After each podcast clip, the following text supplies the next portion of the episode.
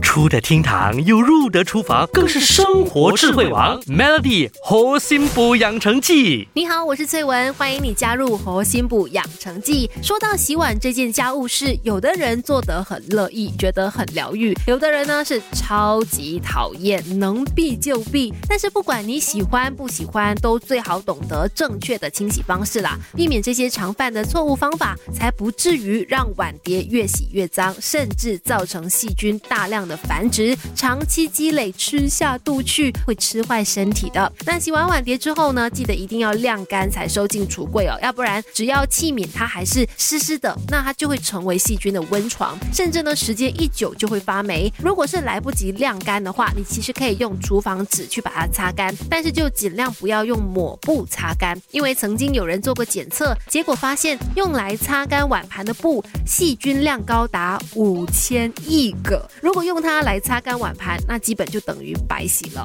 专家建议，如果习惯使用布来去擦干碗盘的话呢，最好每个星期将布清洗至少两次，每次呢都用热水和消毒产品去清洗它，并且定期更换。那讲到定期更换，还有一样清洁用品也是一定一定要记得常换的，不要不舍得，那就是洗碗的海绵或者是菜瓜布了。请问你都是多久换一个新的呢？一个月、两个月还是更久？